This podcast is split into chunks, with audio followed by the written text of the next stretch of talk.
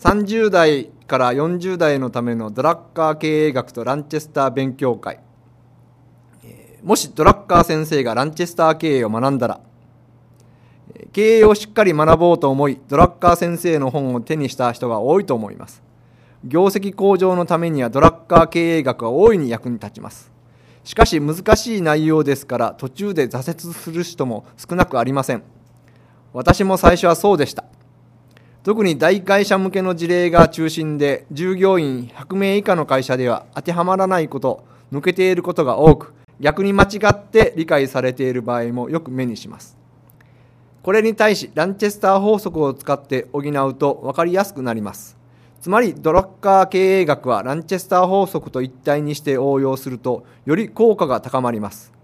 この度ドラッカーとランチェスターとの新教材が完成しました。その内容をもとにしてドラッカー経営学にランチェスター法則を応用する各要点をこの勉強会で一緒に学んでいき業績向上を目指していきましょう。2011年3月3回予定してます。インストラクターは担当インストラクターは私伊佐康和です。私自身がどうやってドラッカー経営学を学んだか。私が大学4年生の時前職の、えー、TKC の人事部から当時の内定者へクリスマスプレゼントとして省略マネージメントが送られてきました。今その本を見返してみると読んでいるつもりの痕跡は残っていますが最終ページまでたどり着いたかは記憶がありません。